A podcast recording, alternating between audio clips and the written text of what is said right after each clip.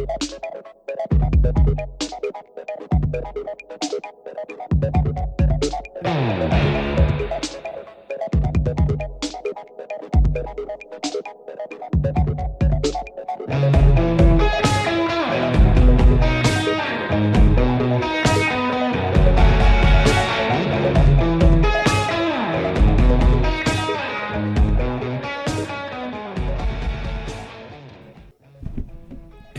this is Adam Schartoff, your host of Filmwax Radio. It's Friday, July 17th, 2020. This is episode 625. Well, if you're a lover of independent films or of, uh, let's say, character driven, narrative driven films, you may know the filmmaker Lynn Shelton. Lynn had appeared on this podcast a couple of number of times actually, or uh, I have talked to her a number of times. She appeared on the podcast at least twice, and had directed around nine or ten films and directed many, many episodics and short films and videos, etc., over her long, illustrious career. Well, Lynn died of a blood disorder. Uh, she died in uh, Los Angeles unexpectedly on May 16th. She was only 54 years old. At the time, she was seeing podcaster and comedian Mark Maron. They were a couple, and um, it was very sad tragic situation for someone so young.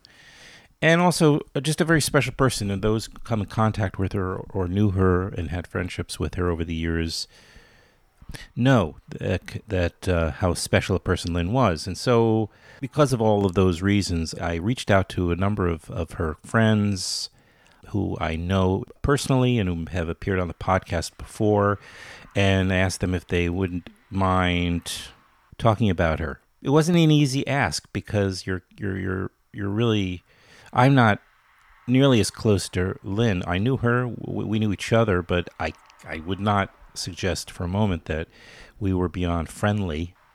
I I probably met her I don't know six, seven, eight times over the years, something like that. Um, I don't know, maybe not even that many. But the folks that are on this episode were very close to her for many years. And uh, because of the nature of the conversations, I didn't push trying to, you know, extract personal stuff. You know, the conversation went where it went. And I'm glad uh, because I, I, don't think this is a morbid co- uh, series of conversations at all. I think this is a celebration of a life of someone who unfortunately passed away way too young her first film, which actually wasn't released for a while afterwards, but it's still, she uh, finished it in 2000, 2006. It's called We Go Way Back. She made a film in 2008, which I've never seen actually. It's called What the Funny. But that was followed up by My Effortless Brilliance, which uh, starred uh, uh Sean Nelson, who I would later have a, a, screening of that film in Park Slope for the Film Wax film series, and he would join me for a Q&A and we were joined by Ben Kasulke, who shot the film for Lynn and um, who is on this episode. He shot My Effortless Brilliance and a number of other Lynn Shelton films. He was there, and then we had Lynn call in from, uh, I guess, um, maybe Seattle. Um, not sure where she was, LA or Seattle. And then uh, in 2009 came Hump Day, which was the first Lynn Shelton movie I ever saw, actually, because it was sort of an indie classic at the time, uh, which starred Mark Duplass and Josh Leonard. Josh Leonard is on this episode as well. And then Lynn went on in 2011 to make Your Sister's Sister, followed by 2013's Touchy Feely. Then the next year, Laggies. In 2017, she released Outside In.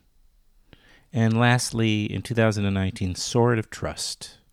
Most of these films are available, at least on uh, iTunes, Apple Movies, if not on Amazon and elsewhere. And I urge you to watch them. They're uh, beautiful in many cases. She knew how to shoot stories about relationships and um, in a way that was uh, comforting and uh, funny. Often you get a little catch in your throat from the laughs. I'll miss Lynn Shelton and I'll miss her films. By the way, I just want to mention before I talk about uh, a new uh, grant that has been created in her memory, I do want to mention that, first of all, Lynn leaves a, a son and her relationship, as I mentioned, with Mark Maron and many friends behind. So um, this episode is dedicated to them. What we're going to do on this episode, rather than me interrupting all the time, we're going to have on uh, Ben Kasulke, again, who collaborated with uh, Lynn. Ben was uh, Rick and recently on the show. He recently directed uh, his first feature film. It's called Banana Split. It's also available for on streaming platforms. I recommend it. Uh, but he was an early collaborator with Lynn Shelton. He shot We Go Way Back, and he shot What the Funny, My Effortless Brilliance, um, Hump Day, Your Sister Sister, Touchy Feely, and Laggies. So he's t- he's really shot the majority of Lynn Shelton's films. Anyway, we're gonna have Ben on. Then we're going to have Megan Griffiths on, who is an old friend of uh, Lynn's and who, collaborator as well. She was the f- first AD on We Go Way Back. She helped produce Your Sister's Sister. She was director of photography second unit on Hump Day, and I can go on and on. She's uh, been a constant colleague and friend to Lynn, and we have Megan back on the show. For, I think this is her third appearance on the show. And finally, we have the actor Josh Leonard, who makes his second appearance on the show, and of course, he acted in Hump Day, and uh, and they're all have long time friendships with Lynn. So we're going to uh, rather than uh, interrupt each segment, we're just going to run from one segment into another in that order: Ben, then Megan, and then Josh. Thank you to them all for participating in this episode. By the way recently it was brought to my attention that there is a uh, new grant that has been created. It's called Of a Certain Age Grant to benefit women and non binary filmmakers age 39 or older. To honor the legacy of beloved filmmaker Lynn Shelton, Seattle's Northwest Film Forum, alongside the Duplass Brothers Productions, or alongside Duplass Brothers Productions, are launching the Lynn Shelton of a Certain Age grant.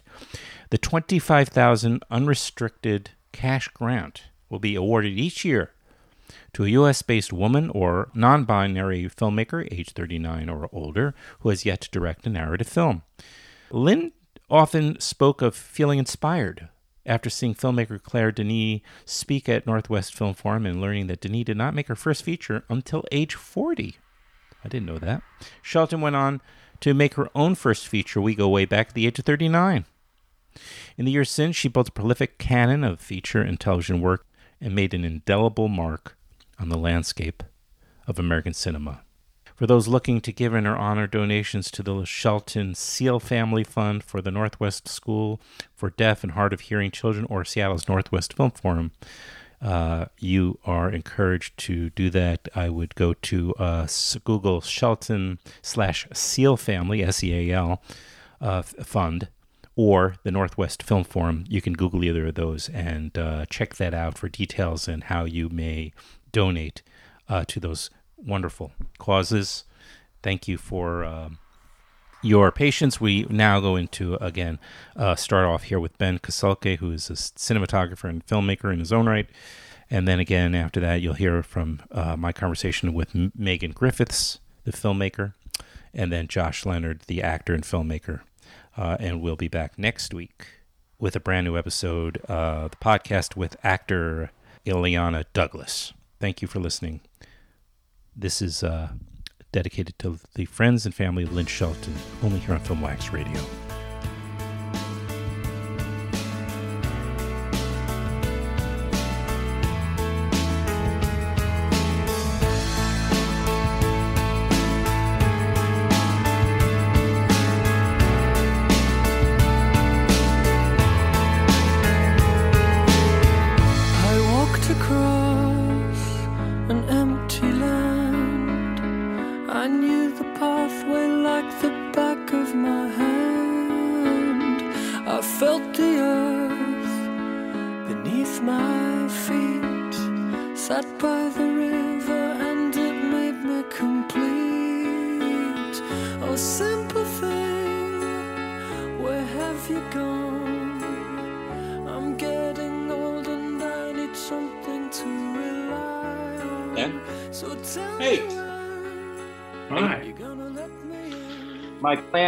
Little change. Our mystery fest has rescheduled, so Oh, okay. Um, you know, I'm flexible if you want to reschedule to have the mystery guest thing going. No, no. This was really just a because you guys know each other. It's Sean. Oh, Sean Nelson's the best. I know. Well, again, Oh, I know we should. I don't know what happened. He said he had a little mini crisis. So, Yeah, yeah. He's, I know he's got some stuff going on in Nashville. So oh, okay. Well, I'd love to get him. I thought it was going to be a little reunion from our uh, Effortless Brilliance screening that we did 20 year, 30 years ago. back when dinosaurs were on the earth. Yeah. But that was a positive memory, and I don't know if you recall, but actually Lynn called in for that Q and A. All right. Oh my God. Yeah, yeah, yeah. Amazing. So it was uh, it was it was the kind of mensch, whatever the female version of mensch, female Yeah. femensch she was. Yeah, she would have liked that.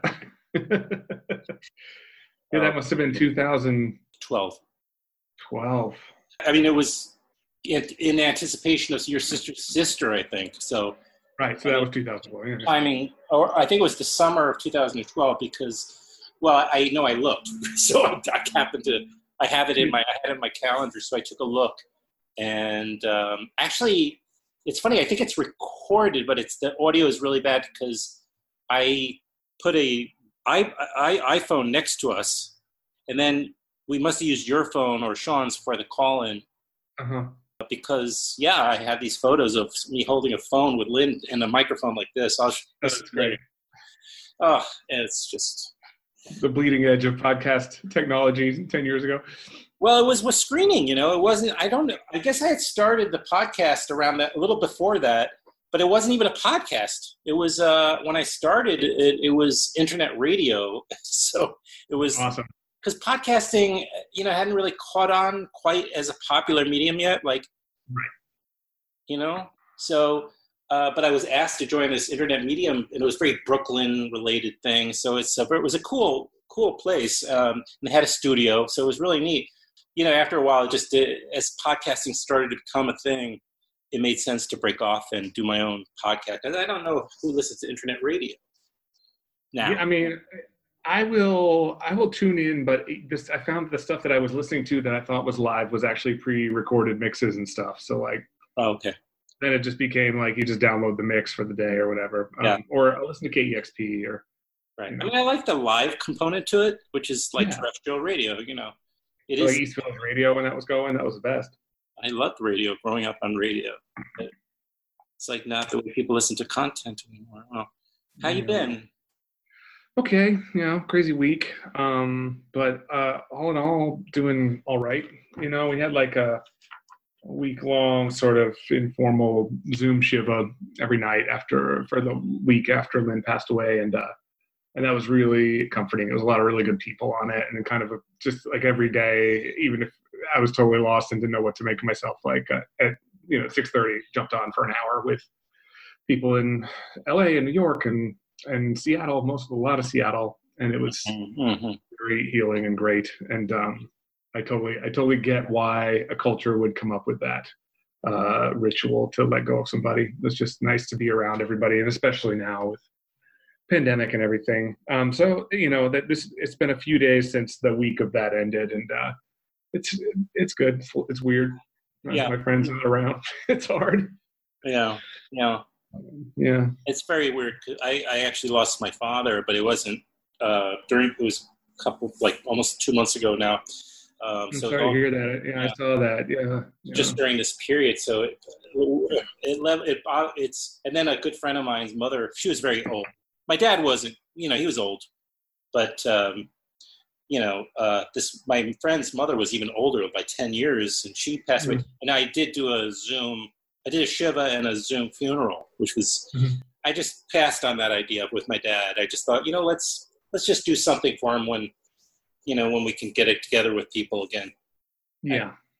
But, yeah. you know, I don't know. But then, you know, when when is that? And well, Yeah, I mean, it's uh, yeah. How many months is that? I mean, the the one sort of comforting thing is maybe that, like, of course, it's it's any death is horrible. It's an extraordinary circumstance, and then the one kind of thing about this is like everybody's already in an extraordinary circumstance. Like, there's not really a precedent, so it's kind of like, yeah, like at some point the dust is going to settle, and and people are going to have their own. they're still going to be in their grief, however they are. You know, a friend the other day said it was actually more important to him when his mom passed away. That what helped him more was the people that were still checking in or came in out of the blue three months later.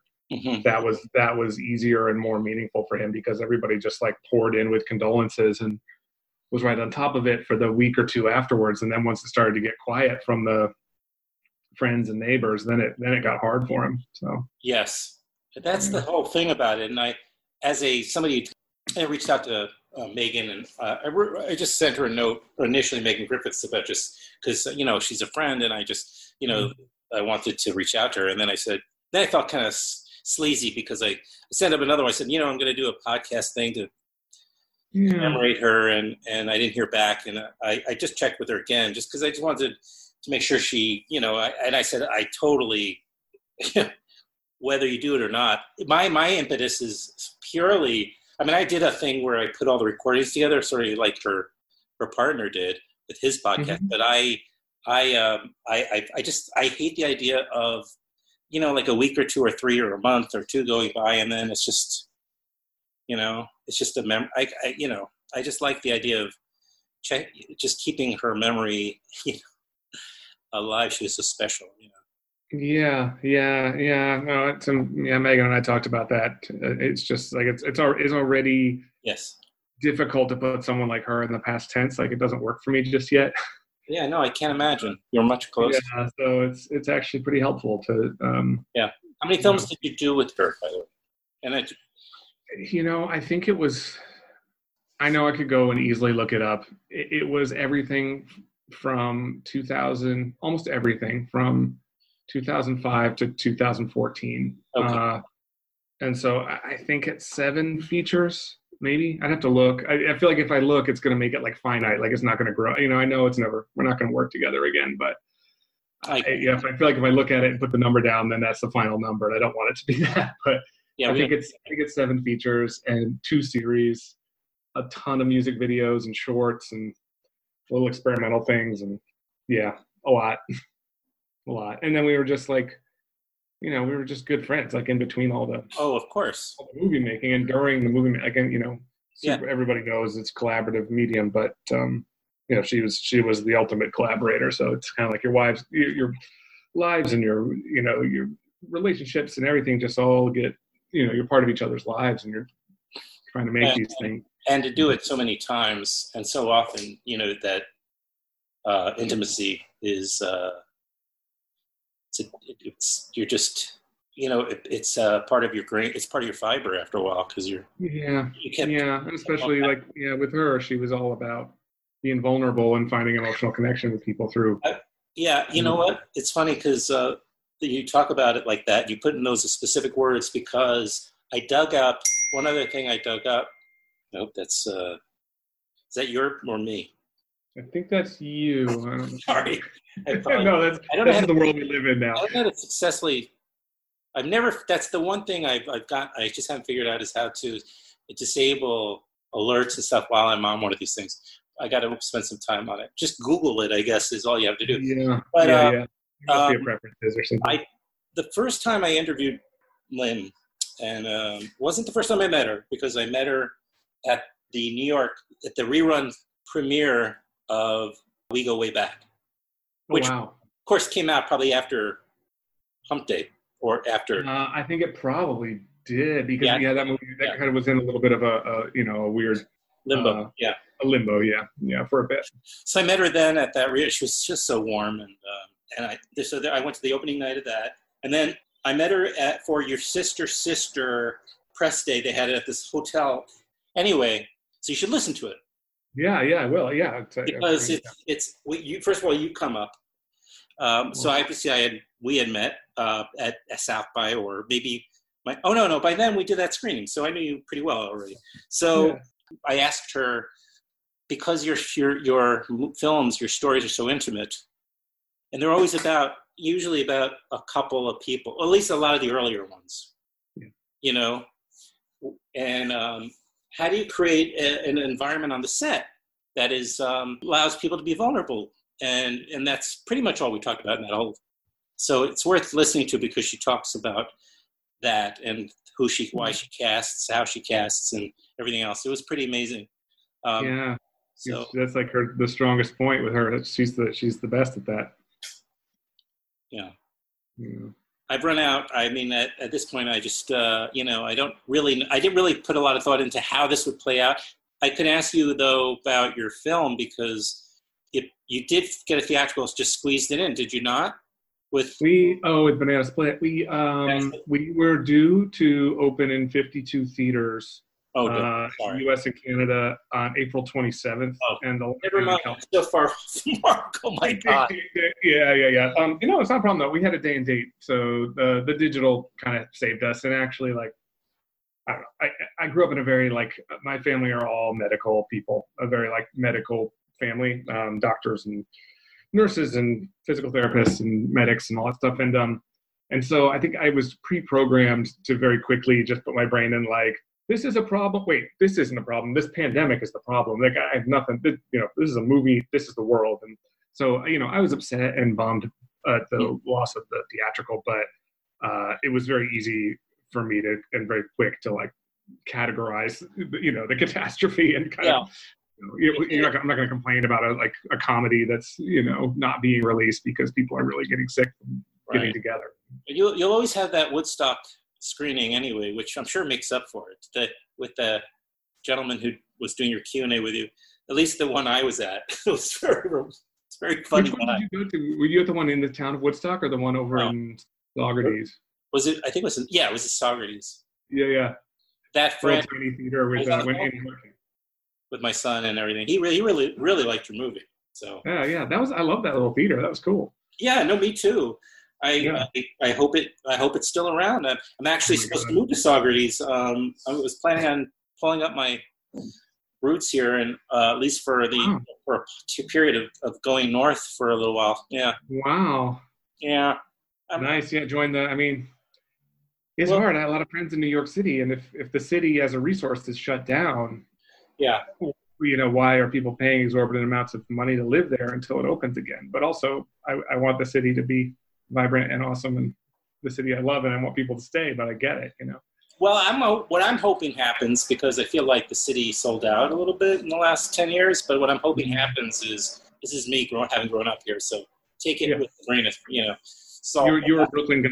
You were born in Brooklyn. No, actually, I was born in Queens, uh, mm-hmm. but I lived in Brooklyn from '87 to '93, and then again in 2000 and uh, I don't remember exactly the years. 2004 yeah. For a bunch of years. So a lot of years in Brooklyn, but you know, it's like I'm hoping what will happen is after New York kind of comes up again because it always does.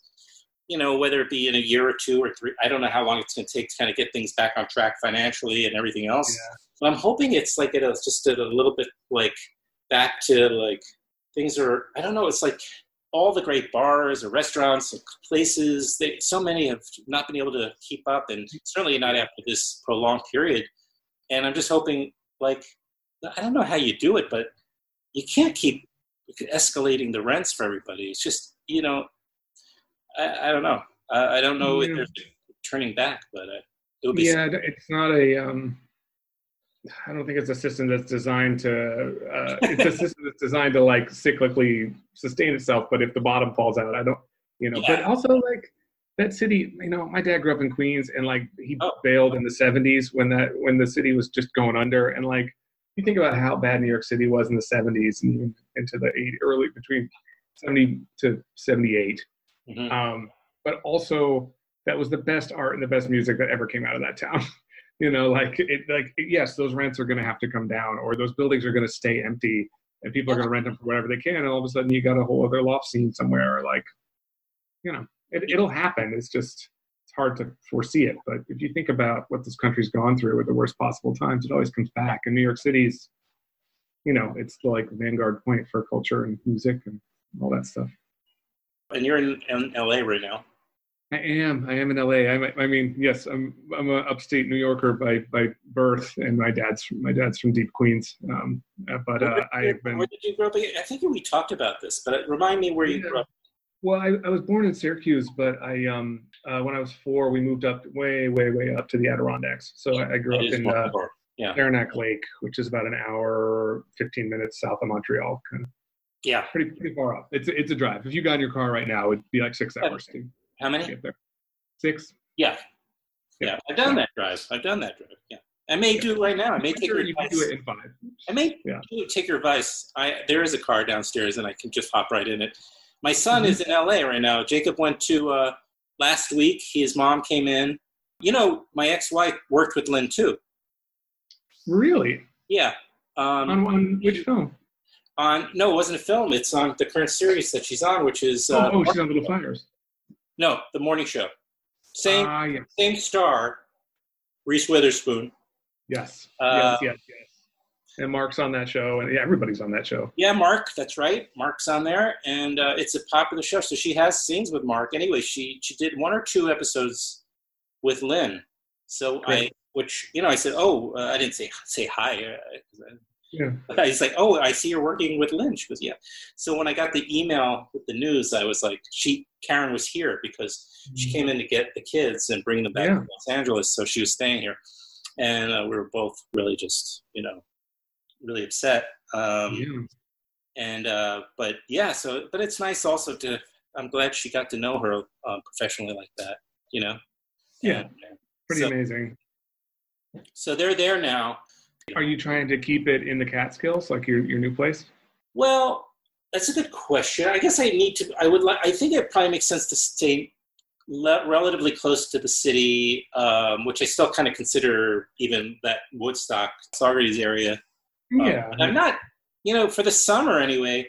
Even if it's just temporary going into the fall, I would be opening. I would open my look. I guess I would. Well, the, the nice thing is this place is, you know, it's owned by a, the, actually she was with me. I don't know if you remember, I was there with my son and also another friend oh yeah, yeah, yeah. older friend, and she Yeah. she actually owns a couple of properties in that Saugerties area. She lives there, and this Great. one place looked really nice, and it sounded like somebody was leaving, but he's you know he's it's taking longer than than what I was hoping for. So we'll see what happens. You know, I just have you know my stuff, and I thought moving it up there would be easier than some other kind of trek to the west coast or something. You know. Yeah, yeah, yeah, yeah. And I think if you if you've got an infrastructure in New York City and you are Yeah. you have a car, it's pretty easy to get to Metro North. You, you know, it's Yeah, I won't have a car anymore. It's uh, the leftover from my father, which I have to ah, divest myself of. But yeah, I'll, I'll eventually have to do that. And, uh, but I'm figuring it out. cars are cheaper up there. Owning a car is cheaper up there. Everything's everything's Oh, cheaper up there. Yeah, I mean the rent was. Re- I mean, it will allow me to really save and put money aside again. You know, yeah, um, so that that's a priority too. Yeah. Um, it's like impossible to do that in New York City. I have to tell you. I noticed. it's really hard. I know. I never like full on dove. I mean, I lived in New York for you know on and off for years, but only as I was working. So I'd show up and be there for like five or six months Mhm. and working and making money. But uh, I I never bit the bullet because I it was just yeah it was just hard. And and I think just the age I was at, it was like there was two recessions in a row and no work and yeah. So it was it made more sense to move out to the West Coast and Yeah, not have to you know I'd spend like 425 bucks a month in rent and pocket the rest and you know yeah. enjoy myself. Yeah. yeah again that was another potential thing but there my my after she finishes the next season she's going to be coming back this way so if i go out there it would just be Oh for a few months so i, I need to kind of think a longer plan yeah. i wouldn't mind moving out there if it, there was a permanent version of staying out there but Yeah. i don't yeah. think that's the case or even if it was just for like the winter you know if you were sick of a new york winter you could yes and i am but Yeah. I, I think in new york city also- I think New York City winter. I don't know that I. I mean, I could. I went this year without any snow in New York, Yeah. and um, other than a couple of flurries, and there was Mhm. nothing. There was nothing. So it was really a very mild winter in general, and it was fine. You know, it's it's just being in the city. I think I just need a, a mental break. I've been here a long time, and I'm I'm, I'm I'm edged, a little too edged. Especially the idea of another potential quarantine, which is likely. Yeah. yeah yeah no that's i think i mean Yeah. yeah i'm not a i'm not an epidemiologist but that's coming those numbers are going up you know? Yeah. yeah Um, Yeah.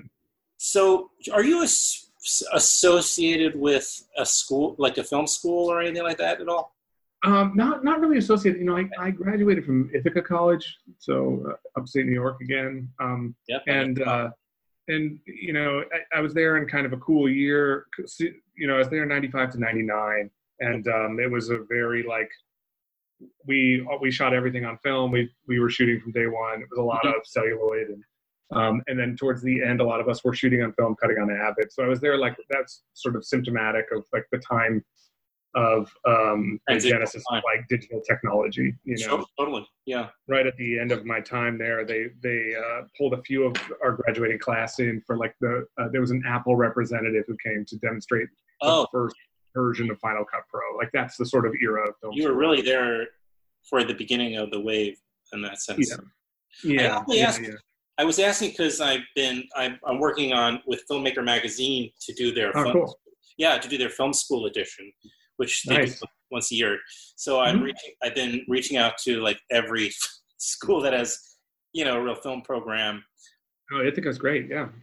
I think I'm sh- almost certain they're on my list. I'm not going to check right now, but um, yeah, There's some good. There's some good. Like, uh, it's a Cornell. very strange. Uh, like, it's a really diverse uh, kind of realm of Ithaca alumni that stuck with film. At least from my era, there's like, there's just if you start, if, yeah, if you want to, we can get into it sometime. But uh, yeah, there's just some.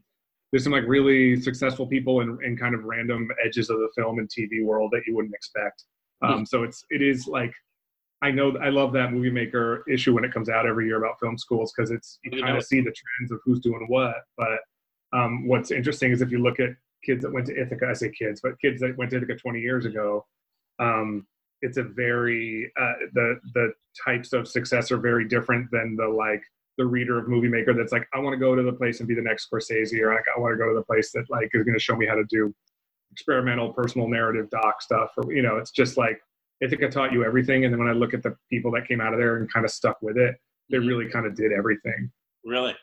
yeah yeah Yeah. and there's there's there's kind of like big there's big like old school um, alumni as well like Right. Rod Serling was a teacher there and has his archives there and Rod Serling. um, yeah wow. Rod Serling like a Twilight Zone yeah Yeah, no screenwriter. I mean, uh, you know, one of the great great screenwriters back in the days of live live television when they were, you know, I mean, uh, before Twilight Zone. hmm You know, wow, yeah, uh, yeah I, yeah. I'm- just I, I'm just kind of pulling all my information together, and uh, so I couldn't remember if you because I and, and then as an extension of that question, I was like, well, what are you doing from going stir crazy? Because Yeah. you, you have to be in order to do your job. You have to be on the set. Yes. Yes. I well, it's this has been kind of a weird blessing, maybe. I don't know. I you know, uh, this pandemic hit and the lockdown hit in California really fast. Like especially in Los Angeles, they were just like you're staying home. Everybody stays home. You know, Yeah. like. Um, and uh, I had I had not really had like real time off in years Oh, you know like i'd have a few weeks between projects or i would have a few like maybe a month of downtime but it was always tempered with this like freak out about where the next job was going to come from oh, and never enough to, yeah, never enough time to just sort of, you know, exactly like, diffuse or what have you. yeah to like fully decompressed. so Yes. so once this happened it was sort of like all right well nobody's doing anything uh, and so yeah it was just like i finally had time to relax it was it's actually you know it's i mean once you you kind of have to selectively engage how much your brain deals with uh, the, the greater problems of the world and what's going to happen to an economy and a, an industry that is not needed but is you know like the film industry like historically is like uh, survived some pretty horrible stuff. You know, like the Great Depression, like it was like the one thing that seems to have kept going was the film industry. But um, I just I just don't know how that's supposed to look like financially. So if I can put those things out of my head, the day to day is actually pretty great. Like I'm, you know, Los Angeles is a, a, a my version of Los Angeles. We live in a uh, we rent a house that's like big enough for my girlfriend and I and our dog, and like it's totally productive and lots of books and lots of like blowing through master classes and reading uh, all the time and watching movies and um, Mhm. a couple times a week jumping on like a Zoom call with people and having almost like a book club for some movies and Mhm. it's it's not wasted time. I wish I was one of those people that was just like I wrote 14 screenplays, you know, like I saw that that article about Soderbergh, and he wrote like four screenplays in the first few weeks. Like he's like, I'm just gonna write, and like, I wish I was that guy. I wish I could have just done that, but I, uh, I think I needed to sleep like the first few weeks of this thing, and then I wrote now, I, wrote four screenplays. you so- did good for you. Yeah. How are they? Uh, I they they seem pretty brilliant. I have to. I'm you know. now, now I, it's just you know I know I'm a little subjective with the you know, Now you just got to get on a Zoom call with your lit agent. yeah we're so Soderbergh. Lord, Uh, yeah, he retired, so I'm sure I, know, I love it. I, he just uh, him out afterwards. It's so good. I'm not gonna make another movie if he's just making movies left and right. I know. I love it. I never took Yeah. him too seriously to begin with, but any more than I did Cher's farewell tour ten years ago. I watched an episode of Soderbergh's um, YouTube talk show. That's it, I can't tell if it's like a talk show and um, like uh, uh, pushing his uh, Bolivian liquor or whatever, but it's it, it's great. What? Really? Yeah. Who does he it's have on there? I haven't seen this. I can't believe how many. I watched it. It was a couple episodes ago. I'd have to I'd have to go back into my my No YouTube browser history. I, I, it's funny because I just find I find so many of these. You know, everybody's doing stuff um, now on YouTube, so it's like um, concerts from home, or you know, Mhm. Something. And there's so many people who are using. They're just doing DIY talk shows and stuff like that. I mean, yeah. you know, as an extension of podcasts and everything. Uh, so, so I, I sort of, it's just all kind of diluted into a puddle of stuff, you know. So I, I, but I figure if I just keep just doing it, you know, like I always did in a way. But the one good thing about the one, one other good thing for a podcaster is now that Zoom has become part of the culture so much, is uh, like I'm getting. Uh, I was supposed to get Josephina, Josephine Decker, tomorrow. Oh, nice. Now she rescheduled uh, for Shirley, but I have Michael Stuhlbarg doing it. There's some strange woman walking back and forth. Yeah, I don't think you've met Xan before. Who? Xan, Adam, Adam, Xan. Hello, Adam. Hi, How nice to meet you. It's nice Um, to Adam does wax. We've Oh yeah. done these for a bazillion years. Yeah. How do you do? What's, Hi, what's your What's your name? I'm Xan Aranda. Xan. Very Mhm. nice. You might have seen one of. You might have Xan seen, like Alexandra. you might have seen uh, Fever Year. I directed the Andrew Bird documentary in 2011 called Fever Year that premiered at New York Film Festival. Wait a minute. Which one? Fever Year? Fever. Year- Oh, I haven't seen that one. I can send you a Vimeo screener. Do you mind? That'd be great. Mind at all. Yeah, it's great. Thank Oh, you. I'm looking forward to that. I made it so long ago I almost forgot I made it, so it's Right. nice to Oh, I look, look forward to that. So we don't need this guy. You can sit down and take over. Yeah, right. Just done. That, in in a sense, that's what we're. Uh, well, you should. Uh, uh, uh, see, yeah, definitely send that. It. I'm sure Yeah. that Ben Ben can give you my. Uh, I'll send it Yeah. to Ben and he can send it to you. Yeah, Yeah, enjoy. perfect. Send it to anybody you want. Um, Andrew commissioned the film but chose not to release it, so I ran it in 92 festivals. Andrew, who? Bird, who it's about. Oh, the musician Andrew Bird. Yeah, Oh, nice, nice. I love him. he commissioned and owns it and chose not to release it. So I ran it in 92 festivals, and then now I freely give the screener to anybody who asks. Also because somebody ripped it online and it's a really shitty file, so I'm happy to Yeah. pass it on a good file. Oh. Well, yeah, you guys have probably been at the same festivals and stuff over the years, I'm sure. Likelihood Very, is very high. possibly, I suppose. I'm. You know, last year I did a bunch, but yeah, I, I'm. I did some years I'm, I don't do as many as you might think. Yeah. But uh, now I could, except I can't. Yeah, I know. We all could right now. We don't have the time. Except, yeah, no, and we wouldn't if we could do that. But then we wouldn't have Yeah. Time. What It's I a, would give to conundrum. person. right? You know, I still had some like straggler festivals coming in for Banana Split, but they're all like, "We're going to go online this year," and I was like, "Well, our release kind of beat you to that." But how many how many festivals did you end up doing with Banana Split? a lot. Uh, I have lost track. I think that's, ton. I think that I love that when people do that. I'll say goodbye. This Nice meeting you. I have to get back to work. Really? Yeah, I'm she gets ready. to work. I'm running a global six-part Netflix series during a Oh. pandemic, so I'm I'm one of the only busy people. Oh. Yeah, I uh, was talking to uh, somebody the other day who's doing a, an HBO thing with Liz. Do you know Liz Garbus? Anybody? Not personally, but yeah, I know she is. She's terrific. Anyway, she's doing a, uh, a, an HBO docu series. Um, so I was I was uh, with like three other directors. You know, it's one of those things. Yeah. So they were definitely really busy. I'm like, wow, it's just because they got on like you know tail end of some of them like you did, I guess.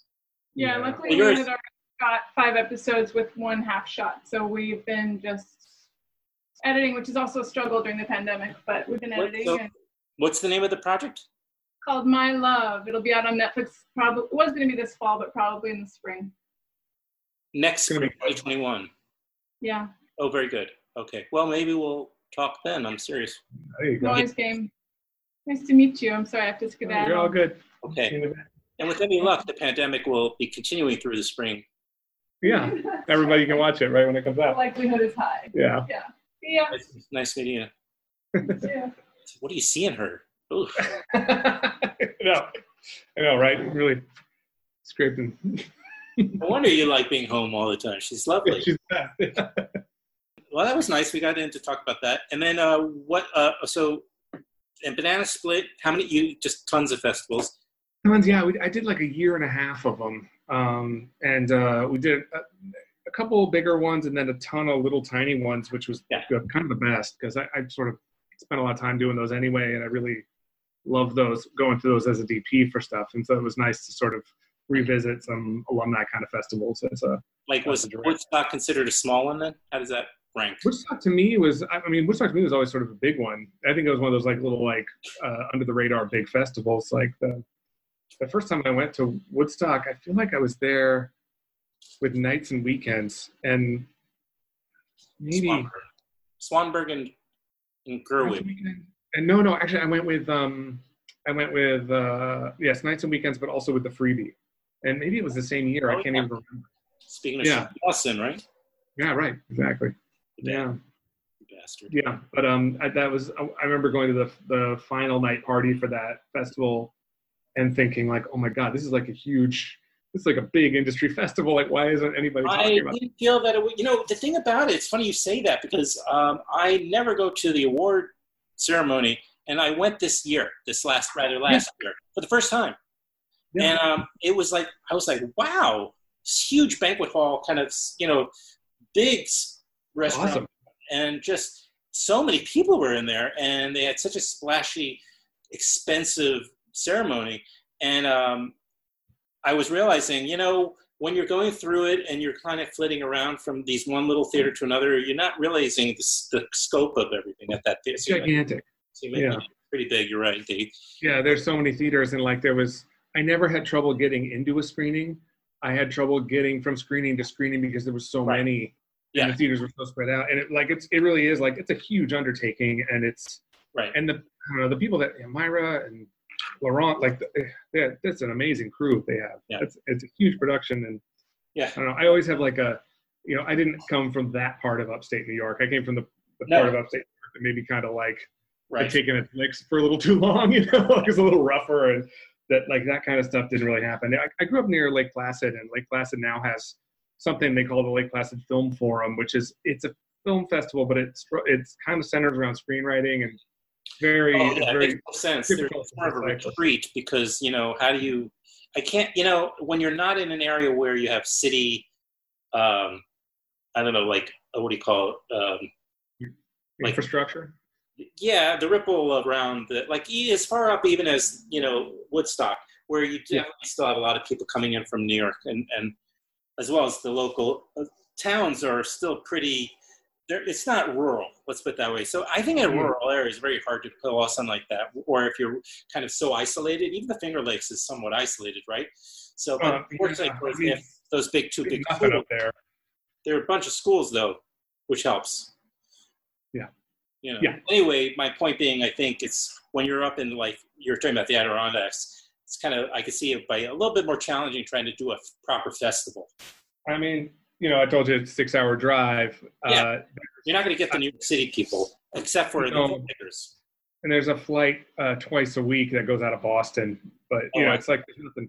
You have to fly to Burlington, Vermont, or uh, Albany, and then drive. You know, it's not. No, it's not practical. You know, it's not practical. It's beautiful. It's Right. gorgeous, Yeah. and it's you go up there because you like mountains and, and state parks, and Yeah. it's amazing. But uh, it's uh, I think it's a, a hard sell. That being said, like if you know, when I was applying to festivals, I was with Banana Split, I was really applying to places that I wanted to go to. You know, like I put a lot of money into applying to places that were kind of random and off the beaten path because I wanted to see them. You know. Did you go to um, what's the um, damn it? Oh, yeah, the festival. It's in the spring, I guess, uh, um, on the island uh, off Massachusetts. Uh, oh, not Martha's Vineyard. I went to Woods Hole in the summer. Oh, I know Woods Hole. That's at the end of Cape Cod. Yeah, great. It's a great yeah. festival. I know, I know. Yeah. I, have been meaning to go to that one. I have a friend who lives out there too, so I'm I, I'm going to definitely try to go once things open up again. Yeah. But you know, it's funny because there's going to have to be. You'd feel like the festivals probably have to. No. Yeah, well, the production side is is going to lag, but there'll always be enough films, right, or things to do for a festival. So maybe they just have a smaller version the first year when they're back, because Yeah. it's not right because the festivals are going to be relying. It's on a bunch of batch of films. Well, And yeah, and it, I think nobody's making like them right now. you know if you if you market a, a nonprofit festival as a cultural event, you kind of have to deliver the cultural event part, right? Which means Right. you know from a small place, it's like you know if I was living in when I was in Ithaca, if they had had like an Ithaca Film Festival back then, I would have been the most excited for the directors they were going to be bringing in and the, and the people that were in the Sure. movies and like Right. like a lot of the appeal of a rural or a like a smaller city festival is the fact that like you're bringing people in and you're taking this idea of like oh my god somebody made a movie and it's actually a real person like me that has to like think about rent and kids and balancing everything and still making movies like the best part about going to a film festival for me was how accessible it made uh, a professional and, and artistic lifestyle choice. And um, like that would be the big the big draw for a small city uh, or a remote or a destination kind of festival would be the the, uh, the event they could put on, and part of that would be the people they could get there. And and yeah, with with the COVID changes, you just don't know what that's going to do to transportation and logistics, and eh, you know how do you how do you not fill slash fill a hotel, you know, and like how do you not fill slash fill uh, a screening? Yeah, it's interesting. I'm, I'm really curious to see what happens. You know, I hope it's I hope there's real events and find a way to make it happen. Yeah, I miss I miss um I miss talking in lobbies after movies. Like, my favorite. No, I love doing Q and A's at the screening, but I really love like bumping into people that were at the Q and A and didn't get a chance to ask a question and want to talk or. And that, well, that- it's not so surprising because it's usually about 20 minutes or so after the screening where you start actually, your feelings are starting to become thoughts and yes. that you can articulate. Whereas usually, if I'm blown away by a film, I'm sitting in the theater afterwards. Uh, like the more intense the film, the more I want to just not be in the Q and A because I have nothing to contribute at that moment while it's sinking in, and then also I don't want to hear other people pontificating. Even though there are some people that are very good at doing it and some great Yeah. movies, you know, and I've done a lot of them myself, so I know uh, that, that it's uh, so. Yeah, I can understand that. Uh, yeah, the whole informality of festivals is so important to it. The accidents of meeting people and running into them and having lounges. It's really, you know, it's one of the reasons I love also Maryland because there's Yeah. that they have that um, hospitality, I guess they call it. Same at Woodstock, exact same. Yeah. That building Yeah. is beautiful because you just sit there, grab a food, and next thing you know, you're having a great conversation. Yeah. That So- was amazing. Yeah. And uh, that, that was a good festival for us because like um, Annie Hart had, I mean, she yes, Annie. done a couple of film things and she was, you know, her her old band was in the new Twin Peaks, so she kind of like she has Wow. been around that stuff, but she had never really been to a festival like that. Like she'd been to tons of music festivals as either as Annie Hart or Yeah, right. but I remember like we were kind of packing up on the last day and she was like, This was so awesome. Like, you know, we were at that final dinner and she had met Tom Quinn and Haroula Rose and all these people that we'd been palling around with all week and also gotten to see their movies and really loved them. And, yeah, you know, it really was like, I think it's different than being in a green room on the Warped Tour or something. Like, it's just a different thing. Or, you know, if you're a band playing like the fifth stage at Coachella, it's it's different than like going to Woodstock Film Festival and everybody's palling around. and people that, and the most, so many of those people are just so down to earth, and Yeah, you know, nobody's it's looking. hard to get there. Everybody's, str- everybody's kind of struggles and is always looking for money and not distribution. I mean, it's never ending, so it's it's hard to get too much of a head, you know, about. Yeah, yeah. So, pretty down to earth, you know, especially places like. And that's why it's I I do like going there for that, you know. It's an excuse to be up there. So maybe this year, because I saw Meira looking at uh, Meira looking at uh, a drive-in. So they're maybe they're thinking of some alternative contingency to you know their typical festival. Uh, I don't know. She just posed in front of a, a screen. I feel like there was a um, I feel like there was a drive-in in Rhinebeck at one point. Like I think it was on the the uh, east side of the Hudson. Um, yeah, yeah, it'd be amazing. I mean, we haven't Yeah. done the drive. Like Dan and I keep talking about like trying to do the drive-in, and there's like one or two of them that are open in LA, and they have to keep the cars distant, and Yeah, um, we haven't we haven't done it yet. again another opportunity for the return like a little bit of turning back the clock. I'm not asking for you know a lot but it wouldn't be nice a few tweaks to when things were a little simpler a little quieter a little bit more. Yeah, uh, i don't know. It's, i miss uh, some of that you know and maybe it's the world is forcing it back on us to slow it down dial it back a little bit. It's been very quiet and smog-free here. and It's amazing. Like it's you know, like Yeah. they, they slowly started opening some things back up about a week and a half ago, and like the smog came back pretty quick. But Ugh. there was almost two straight months there where the sky was it was like what you think of when you think of California sky. Amazing. I, I you can drink like uh, sewer water here. Just just you know just lean over the sidewalk curb and take. Oh. It's perfectly clean now. Um, yeah. The and um, the rats you can you know domesticate them. you could tame them like Black Beauty. Yeah, they're they're they're they're free of vermin. They're no longer considered vermin. They're off the vermin get chart. your uh, rat breakers license. You can start, start them. I was gonna uh, just ask as the last thing, maybe, and, Yeah. and uh, is that you uh, Banana Split? We talked about all the festivals, but is it on? Uh, it's obviously Yeah. on Apple Movies. It's on yeah, it's on Apple TV, it's on Apple TV, iTunes, it's on uh, Amazon Prime, um, and it is on Vudu.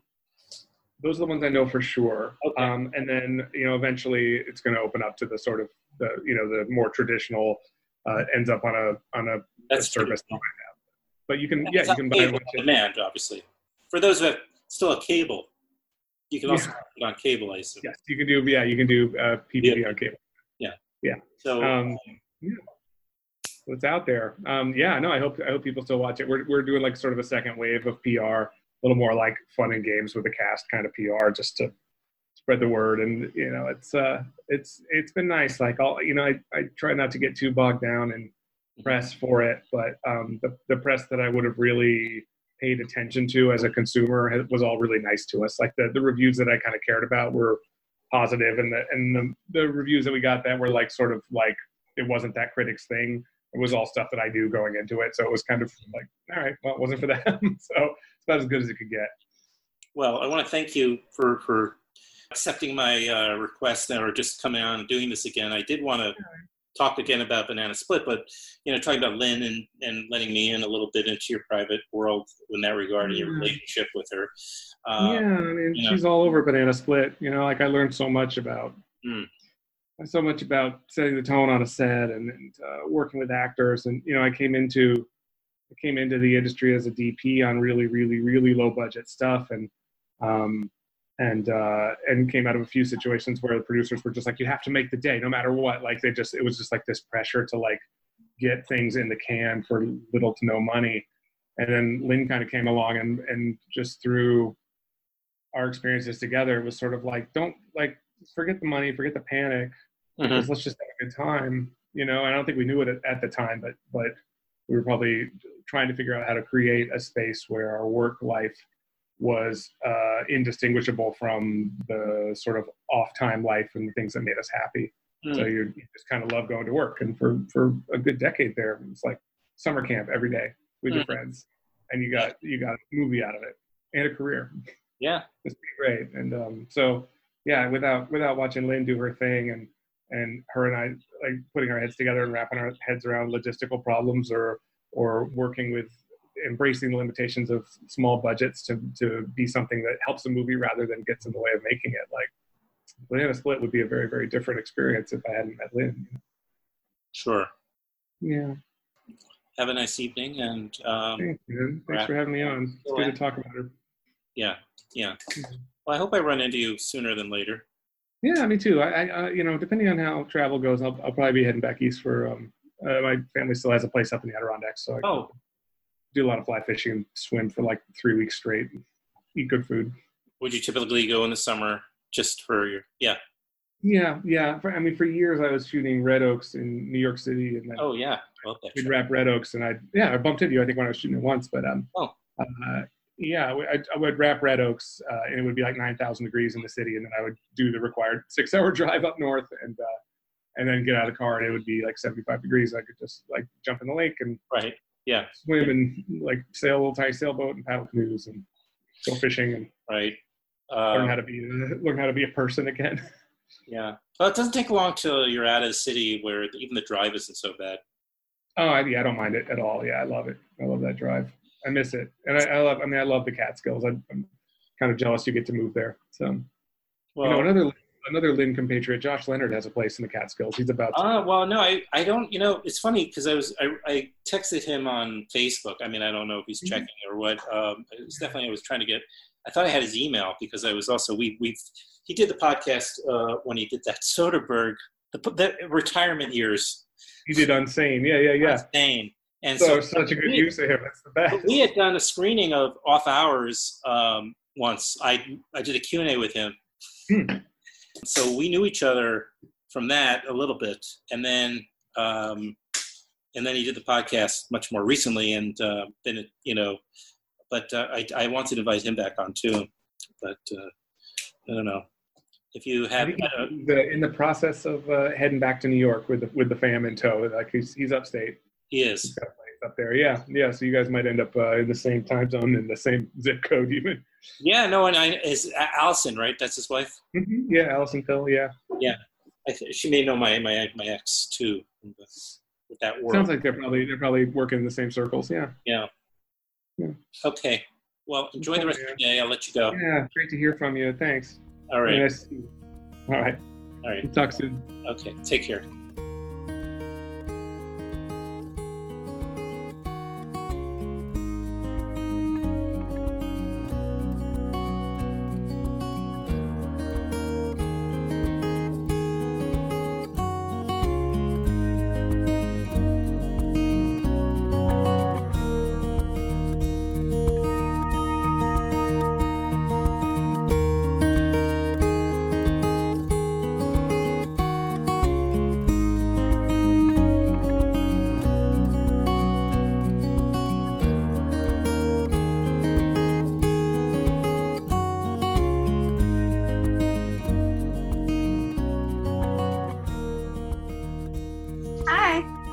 How are you?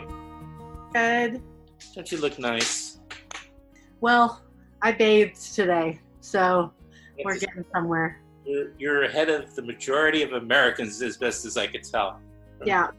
And I have a cat in my frame, so that's always Oh. a good bonus. I I am so I love animals. I I I've been having a very uh, what's the word? Uh, you know, just a visceral desire to have an, like you know a pet. You know, because uh, I don't have one, and uh, yeah, uh, I'm about to move actually out of the city. Uh, so. Uh, but uh, you're getting a scoop. But um, so I think about it already. when I settle in, I, I might, I might do it. But you know, uh, my son moved out of the apartment last week, and he's in Los Angeles now, and I, I don't even have him here, so I'm, I'm as lonely as I can be. No. Get a cat. They're the best. I know, I love, I do love cats. I know how they can be very independent and not want to be bothered, but when they do, there's, you know, and they just curl up next to you or on your lap or something. There's nothing like it. They're so low maintenance too. I really want a dog, but um, they're more high maintenance. And my my husband Ben is less excited about the dog idea. So I, but and he if when I'm working, he's the one who has to do like primary care. So he has to get excited about it. When did you guys get married, by the way? Uh, March 14th. I don't think I sent said uh, congratulations. Oh, thanks. It's uh, it was right. It was it changed quite a bit from what our original plan was because it was right on the cusp of the shutdown. So Shotgun wedding. well, we planned it for a while.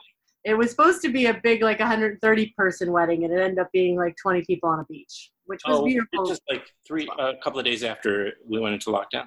Yeah, it was right. It was like right before they did the stay at home order in Washington. So it was on the coat on the in Washington on the beach. Is that what you're saying? Yep. I think I did see a photo. Yeah, there was only I took a, a selfie, and that's the only picture I have put on the internet because at some point I'm going to have the big wedding, and I didn't want to ruin Or the dress and everything for everybody who's coming to that. oh, because that was planned. So you want to get. It's also a gift to your family and friends, right? Doing yeah, that. my dad wasn't with me. He couldn't walk me down the aisle. My sister wasn't there. It was like my my husband's family lives in Seattle, so they were Oh, there. But right. uh, and, and then it was just close friends of mine who live here. Um, but we had to keep the guest list super small, so uh, it was different than a planned. But it was beautiful, and we'll do a big party at some point. Good. Uh, that's good to hear. But you didn't know you were going to be. You didn't sign up for this either, though. You were being your honeymoon being stuck inside. Well, in a honeymoon, you are supposed to be stuck inside for. Yeah, I wasn't expecting it for months on end, but it's been going fine. Um, and like. I would have been in the middle of another. I would have done a job in Boston and have been finishing a job in Vancouver by now, um, and be Really? about to go off to another one in Boston in June. In June, so like I had three jobs lined up Episodic, stuff. Yeah, that I'll just like sort of may may still happen down the road. I don't know. Oh, I hope so. Yeah, me too. I, I have no doubt you'll get lots of work. You're talented. Oh, the kitty just sort of said, "Oh, who's that guy?" Yeah, I'm talking about you. Hi, Nick. Love animals. She's pretty. The best. Got Um, star power. you know, I just got off the phone with just before this. I don't Ben like Kasulke? my attorney. No, uh, well, Ben Kasulke was yesterday. That was great. Um, Yeah. No, I well, I I did actually get off the phone just literally with my ex, and then before that, my at- attorney. I had I'm working with uh, uh, over financial uh, legal issues with my parent, my father's estate, uh, and then uh, but before that, Michael Stuhlbarg. Michael Stuhlbarg. Michael Stuhlbarg, the actor. I don't know who that is. Do I? Oh, I, well, he's one of those actors that fades into his roles. He's most famous for his breakout role in the Coen Brothers' A Serious Man. That was him. Oh, And the main guy. He's in Josephine's new film. What? Oh, cool. The main guy from Serious Man. Yeah. Yeah, yeah, yeah, yeah. I remember him. Um, he is great. You know, I just rewatched A Serious Man since it originally came out, just to just because uh, I just wanted to. oh, I, I, I, it's like I've been wanting to see it again anyway, but you know, who gets the time? So, well, now we all do, I suppose. But uh, so I watched it again. And the, he's so good in that, and then he's great in Shirley. You know, he's great in that movie. I can't wait to see Shirley. I'm really excited. Yeah. Um, so uh, Josephine was supposed to do it too, but something happened. I don't know. Maybe she just didn't Yeah. want to be. Uh, and then, um, so that was exciting because he's been somebody I've wanted to bring on for a long time. And so I love getting these character actors or, you know, that are, you, you know, just kind of work a day, but very talented. And I, I just, uh, they're all great, you know, so I could just do a show like that. I'm sure somebody is doing a show like that, but, um, then you, once you're on the show, you realize, I guess I'm I'm just going to be a character actor. Then that's it. I have no other uh, thing to look forward to in my career because I I've, I'm now I'm on the podcast with that just does character actors. Because do you think like all character actors want to be leading men? I don't know. I feel like I've heard stories. I've, I've heard people interviewed and say they like having this slightly more uh, anonymous life, Right. but still get to be in movies every time, all the time. Although they have the thing where they're like, "Oh, you're that guy in that thing that I can't remember your name." There's a documentary called uh, uh, "That Guy in That Thing." Yeah, it exists exactly like that. There's it's a very good documentary about just guys like that. Yeah. Hmm. Well, how do you how do you? Uh, I, I I was going to say how do you transition, but I don't have to. I can just say thank you for uh, being open to to talking. Uh, uh, you know, I, I I emailed you just because I you know I, I honestly I just um, you know I, I had suffered a recent loss myself, and it you know, but I don't know that I could have gone on a podcast and talked about it. But you know. Um, but there's we'll so see many how people- I do. I don't know, but yeah, we'll see how I do. Mhm. well, you know, it doesn't have to be um, a you know, we don't have to necessarily go down that. In fact, Ben and I, we were talking about Lynn for a while, and then we got onto other subjects, you know, because it's just it's just too much. It's just, uh, you know. But I, I wanted to. I guess I, you know, I did this thing where I put up the few uh, uh recorded conversations I had with her, and I put them up last week. I think you saw that, um, and but I also felt like you know that I, it's just so it's such a what's the word? It's like this trope or this ritual and then we we do we put the show there and then we move on. And and uh, I, I definitely did not want to just to let it go at that. I kind of wanted to keep the conversation going. Yeah. And and let listeners you know reinforce this thing where people need to know who she was and what she how great um, a filmmaker she was and you know and a, just a person. And, and um, somebody who created a very exceptional type of set for people to work on, a very safe environment. You know. Yeah. Um, so I, I, I, don't know. So I have no questions. Um, okay. I have no questions. I have no idea. I did, what, maybe you can remark on this. I heard that there was a like a Shiva type of thing, where people went on and shared memories of, about Lynn and um, Mm-hmm. Did, yeah, you, I, participate in that? I did participate in that, and I don't. I'd never done anything like that before, and I, um, I definitely feel like it's something I might try to recreate, um, and just steal from the Jewish faith blatantly. But um, I, it was so helpful to get.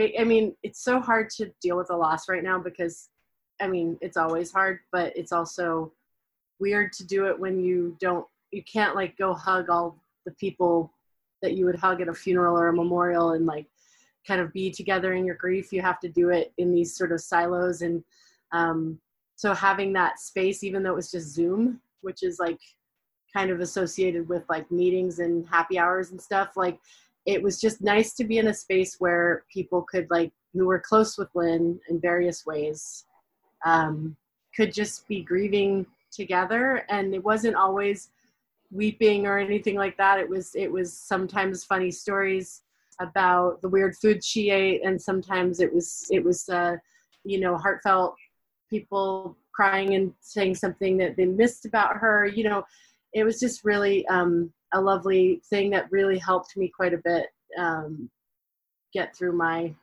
my grief um not that i'm through it but it was helping me last week to kind of navigate that early stage mm-hmm. of uh, just devastation that I was feeling. So I really yeah. am grateful for it. In a way, in in some ways, um, and I, I, I did one of these myself recently, not for my my dad who died. You, you know, uh, wow, it's almost it's going to go in two months soon. It's mm. incredible. Mm, sorry. Um, thank you. Uh, but I didn't. We chose. I just we chose to postpone. You know, but I a friend of mine's mother passed away, uh, who was much old, even older than my father. Who she was in her nineties. It was not a, mm-hmm. a sad story by any stretch. But I what I, I almost feel like it gives you the opportunity. It's almost in some ways uh, more of an opportunity to settle back. You're home. You're in the comfort. You know, you can be. I don't know when you go to these things. Uh, sometimes in person which is typically how we've always done it, although except for those who can't travel. So it actually gives you more people the opportunity to participate in, yeah. in this process, right? Um, which is really great. But you can just take your time and be there with people. You don't have to rush off, or I don't, I don't know. I, yeah. I, I, I, there seems to be an element of it which is which, which is also has there's a almost a benefit to the, the Zoom version too.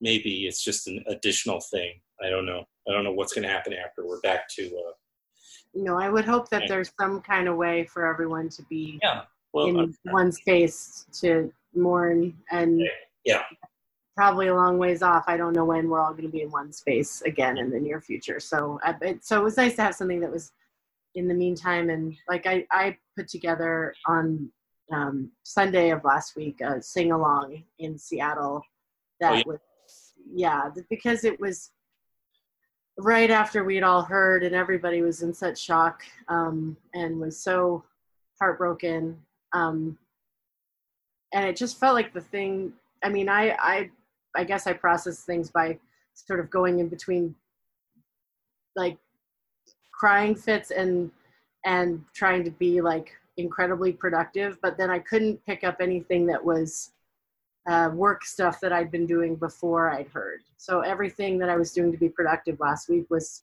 lynn related stuff. And my first instinct i was talking to some of her other friends like lacey leavitt and um, and just if you know lynn used to have these backyard sing-alongs uh, for her birthday. It was one of her favorite things. And she loved getting all of her musician friends and non-musician friends to just kind of come to her backyard sit around the fire pit. People some of them had instruments most of us didn't and just like you'd sing along to the songs you knew and not to the ones you didn't and it was really very lynn. It was like she's the only one i know who who ever did it. So it just felt like the thing to do mm. right after hearing about this was to put that together. And i asked a couple of the guys who were often at those fire pits with their guitars and and you know seemed to just like know every song off the top of their head um, if they would be able to come to this sing along and um, i ended up putting it up on zoom too for a bunch of people who were all over the place who wanted to be uh, to wanted to have this outlet. And you know it was for it was really helpful to sing um, and think about lynn and sing songs that i knew she liked. And we all like some people you know people requested things and her you know, it, some of her family were there, and her son and um, her husband of many years, Kevin Seal, um, and it was just really felt appropriate to a, a, appropriate way to sort of collectively mourn. But you know, of course, we were six feet apart from each other and all wearing masks, and it was it was still had that level of surreal surreality to it that was um, very specific to the era we're living in, but but it really was really nice. Uh, and it, I mean, I hadn't seen that many people in my vicinity for so long. It was just like, even I was, it was sort of torture not to ha- be able to hug anybody, but it was, uh, it was still lovely to sort of see, yeah. see the eyes of everybody and, and to kind of connect yeah. without a screen. Yeah. No, uh, yeah. Where was that? Take, where did you do that? In Seattle. In, in like a, your, we did it uh, at a park. Okay. Um, it, Makes sense. That, it's Gasworks Parks. It, it, it was uh, it it has a it overlooks the Seattle skyline. It's right by Lake Union, and it um, you know it just felt like a good place that was accessible for everybody who might want to come and uh, we could spread out quite a bit. Um, right. A lot of people ended up coming um, more than I realized. I kind of turned around at the end and saw all these people, but we were in, we ended up being a lot of people kept calling us in because they were like they're gathering and you know it, I, I, I think that people understood that it was a mourning situation and like everybody was yeah. seemed very sad and they but but we still got reported a few times and ultimately had to break it up but it was like it was still really beautiful and and Yeah. helpful to a lot of people myself included Did Lynn have a, um, when she was younger, did she uh, have a musician in the family or did she uh, want to be a musician or did she go to some sort of, was she a musician? I'm just trying to figure out what, what, why, what, that, what that was, how that developed, you know, because I think she's just good at a lot of things. Like she was a be- really good singer, and like just I, she would call herself a frustrated rock star because she wanted to. we all She are. loved to get on stage and belt it out. You know, we would do karaoke a lot, and like, Yeah. uh, yeah, she's was really good, and Yeah.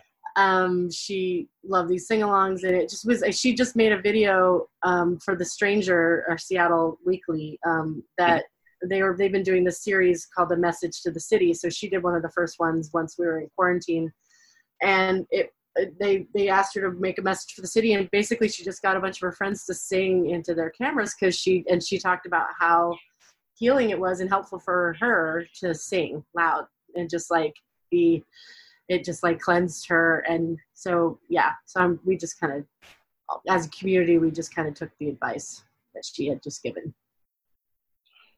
Um, yeah. It, you, uh, was it, I was trying to figure out how to ask about this. Uh, uh, at any point, if you just don't want to talk about something, just let me know because I'm Okay. you know, certainly t- totally can get that. I would be the same. mind. uh, just you had so you it, you had no inclination. There was nobody knew that um, she she was uh, so close to dying uh, that, that she had this blood. It was a blood disorder essentially, and so it happened. Yeah, I don't think anybody was anyone saw it coming. I was texting with Lynn Yeah, last week, and it, you know, she didn't know. fine. Like she was, I was even like we we were in pretty regular contact, and um, I'm pretty confident that there that she had no clue it was coming, and that people, most people around her just, I mean, she wasn't feeling well, but you know, I don't think anyone thought this would be the result of that, and it, yeah, it was a definite, it was a shock. Just felt completely, Yeah. uh, you know, leveling to hear that that happened, but yeah, I, don't, I didn't know it was coming. Um, I don't know if that, in some level, makes it easier. You know, uh, I mean, if the word "easy" can be applied, it can't really. But I mean, just, just, I mean, what you know, I went through with my dad. Ugh, it's just now I just get to the, try to get to the point of remember trying to be at a place in my life where I can re- just remember his whole life and how wonderful it was and how much love he had and you know my parents had such a great life together and yet you're stuck in this point right now where for for months where my dad was just in such bad shape and then the last weeks and days were just the worst because not only was he just getting horrible care where he was and was sick and he had to suffer but i couldn't even get in there to, to see him you know so i would much have preferred a swift for him i would have much more preferred i would have been devastated but i would have been happier for his experience yeah, I think it's or less sad about it I think it's it. Yeah, there is. I'm sure there's lots of people who've written about stages of grief He's and free. people to tell me about this, but like the the there is this combination of celebrating the life that Lynn led, which Right. was a pretty spectacular life. You know, she did a lot with her time on this planet, and she touched a lot of lives. Like, and a lot of people were impacted by her more than I would have ever known before this last week. Um, and so there's part of part of this that is like seeing that and being really inspired and gratified to see how many people were lives were changed because of Lynn. And then there's just the other part of it that's so much harder that is like, you know, mourning the life that the rest of the life that she didn't get to live and the and Sure. you know what was cut short and um and the you know what she was building that she doesn't get to you know see through so that it, it's just there's you know it's just like going back and forth between those two things basically Yeah. my week Um, you know, she actually worked with my uh, um, ex-wife. You know, we have a son together. hmm oh yeah Did you know? I don't know if you knew. i yeah it was uh, she worked with her on the morning show right i Yeah. think i saw an exchange the two of you had on facebook oh, Okay, yeah, because it was. Uh, I coincidentally, Karen, my ex, was here in this apartment over the long week uh, last weekend because she took she was getting the kids to take them to Los Angeles, where they are now. But she, uh, I knew that sh Lynn had directed at least a couple of episodes of that show. So just one actually morning show yeah Okay, but apparently, I, shortly after I saw that was the case, I um, contacted Karen. This is months and months ago, and I just said, "Oh, I you know, when they, when they were shooting the first season, and I was like, oh, I see, you know, Lynn Shelton. I know her. I know her somewhat. How was that? You know, and she she obviously really liked her. Um, so um, that was a pretty. It was kind of neat to have it, at least share that. And also, of course, Mark is on that show, so that was yeah kind of interesting uh, that. But um, anyway, so what creatively um, uh, are you able to write? And are you? I mean, I know you you're, you're mourning, so maybe that's not where your head's been. But are you? Like, really. Yeah. I mean, I was. I felt like I was maybe just turning a corner in the quarantine, um, where I was uh, about to Right. get much more productive, and then um, I haven't. I ev- everything just got put down, um, and Right. I haven't really picked it back up. Um, Yeah. But yeah, I mean, I, I'll, I'm sure I'll get back to work at some point, and but yeah, the it's nice to be able to give myself a little space. Sure, yeah, of course. And uh, Seattle, it could, I mean, like where I am, it's I'm moving. That's why I'm moving because like it doesn't feel like I can. Even though I mean, the apartment has beautiful vista outside the window, but Mhm. the nights are incredible. The lights and the view. But I mean, I want to be able to like breathe, you know, and get outside, and I want to commune with. Uh, I don't know this. Yeah, we have that. So, We're lucky, I think. I mean, I live in just outside of Seattle in in a little suburb, and um, Yeah. and it's just like, you know, pretty quiet in my neighborhood. So my husband and I get out and walk once a day, and just Right. kind of. Yeah. Not, we don't run into a ton of people. It's really nice. We have. It's easy to be distant. Like if we see someone, we just cross the street, um, and wave. You know. Um, Yeah. So it's Right. uh, it's nice yeah. to see you. Try not to be rude about it, you know, but, but like everyone understands. Yeah, people running over you, Leggin. yeah so it's but yeah we get out and it's been now it's like gorgeous outside in seattle um and, Here, it's beautiful out. and so it's nice to be able to have that um Right. and i like my house so uh, that's good to be And it- stuck in a place i like Yeah. here, here I'm just in a kind of pretty urban area ish, you know. Mhm. So it's just aesthetically, there's no, there's no. Although I, I could walk not too far to a, a really pretty spot, but um, you know, it's just the motivation. You know, is it's it's a little difficult to to uh, call up all the time. But um, yeah, the uh, um, that's why I'm kind of planning a move for upstate in the next uh, month. sounds like a wise move I think so, and you know, at least for the time, because nobody has any idea what's going to be in New York City, especially. It's like, Yeah.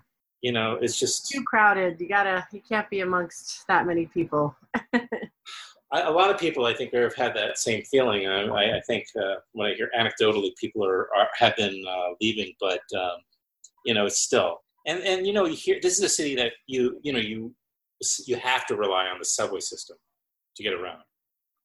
You know, I mean, except for a small number of people. I mean, with the lifestyle that I have, typically, you know, I really rely on it almost on a daily basis, and I'm not getting on the subway. yeah So they're handing, so they're giving you shots on the way in. I mean, you know, I'm not doing it. Different kind of shot. Before there were gunshots. Now oh boy i thought you were this kind of it's very safe, but it's no. I mean, and the vibe those last days that I was on the subway. Yeah, I was like, I, I, can't, I can't be doing this anymore. I haven't been on the subway in months. It's been terrific. Hmm. But anyway, so yeah, that's my plan, and then I can go out and feel a little bit more like I can breathe and get out and be Yeah. healthy.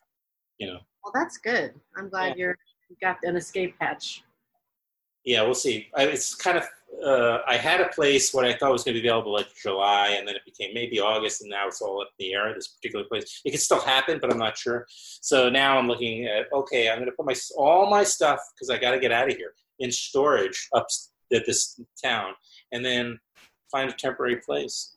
yeah And it, certainly for the summer because I'm my kid's not coming back the earliest the fall, maybe not till the end, you know, next early next year. So, I mean, I'm going to go out there and see him, but I'm trying to, you know, in terms of living in New York. Anyway, so you know, I'm thinking out loud. So if you have any, if you have any ideas, shoot them over because I can. I will. I actually do have to get off soon. I'm supposed to Okay. call Adam Kirsch actually in one minute. Oh yeah. Anyway, thank you, Megan, and you know, I I look forward to seeing you one of these days in person as well. Yeah, I look forward to seeing people in person in general. people, people, in, people are best in person. Unless Yeah, thanks for doing this. I'm looking forward to watching it and seeing what everybody had to say. And um, It's just you and Ben at the moment, but I, I, I'm, I'll, I'll, I'm sure I'll get a couple more people. You know, it would Yeah. be nice. It would be nice. well, good. Okay. Good luck with your move. Thank you. All right, I'll be in touch. Okay, take care.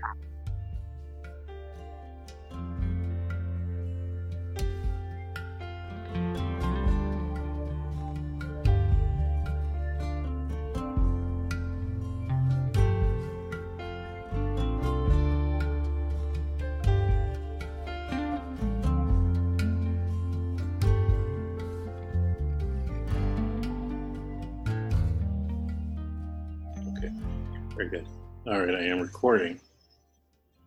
That's all right. Did you get a snack? do you want to record before or after I swallow the hummus in my mouth? Oh, Is it is it sounding a little uh little It's bit of viscous mouth noise on your end? this is good. Is it what? What, what did you say? I, I there, through no fault of our connection, we have a good connection. But what did you say? Oh, missed- I, I was just wondering if you, if you were getting a little bit of viscous mouth noise on Oh. your end. not at all. No, sadly, no.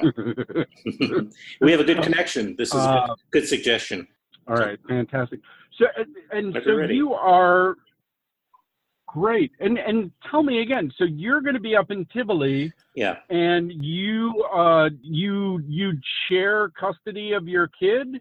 Yeah, I mean, my Karen is in LA with him right now, and he has a sister who also, also like a half sister, but they live together. So they're all together in Los Angeles through the summer. We're waiting to find out what the fall will look like. You know, she's uh, works with Mark uh, uh, on the morning Right, show. Yeah. Right. Anyway, so uh, Mark Duplass, and so uh, anyway, it's an area that I've always thought about moving to, and no other place Yeah.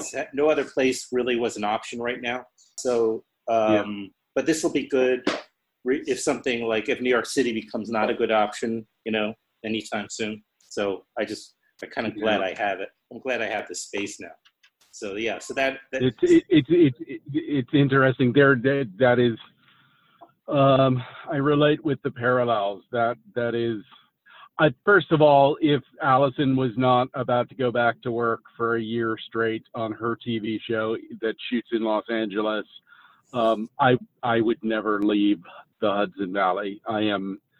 Um, I, I I have no need to be in the city any longer. I'm I'm really Hmm. I'm really very happy here. Um, and and also, you know, my but but part of of what keeps me out there is the, is the fact that my mother passed away uh, the day before Christmas. Uh, so she just passed away about six months ago, and Oh, sorry to so that. my my my pop is in Central California, and so not wanting to, you know, not wanting to move across the country from him and being able to be um, be there if he needs us or him Yeah. be there if we need him. Um, so wait, how long is, is Allison going to be away? And are you, I mean, how are you handling that? Oh, we- oh, we're all- we're all going back together. When, once her show starts back up, we'll all Oh, go back that- to Los that- Angeles. Yeah, you have a young child. I, I know. I was just that's that's what I was trying to figure out. You know, Jacob, our son, is 16, so it's a it's a little different. you know, so it's just. Mhm. But although one of the options may be that he he he uh, does stay in LA through the fall. I mean, I'm pushing. Right. Only, the only reason I would push for it because it would be very. It's already it's already kind of a challenge for me not to. He was here with me until about a month ago, so I was loving that. Uh-huh. And and and his going to LA was you know a mixed. I had mixed feelings about it. I mean, I thought it was probably a good idea for him and uh, his mom for sure. You know, she needed to be with him for and and then on the other hand, you know, I miss them. So there's that. But um, I I, Of I feel like I know even if the numbers are rising in California, let's say, and shrinking in New York. uh, New York City, in of itself, is such a concentration of people, and the economy of the city is tanking. Or, or you know, it's like I, I don't know. I, I don't. I, anyway, so yeah, so uh, so if anything, I'll I'll be coming out maybe to visit I, if I can in uh, over the summer. All right, Yeah, all right, yeah, cool, man. Yeah. So that's well, let's that's let's let's talk. I know I know you're I know you're putting together a piece on Lynn, which is such a lovely thing to do. Well, Um, yeah. so what well, thanks for what can I tell you? well, thanks for uh, you know agreeing to uh, talk about her because can't imagine that comes easy. You know, Yeah, I mean, maybe reflecting about good things is not so bad. Maybe it's not so hard.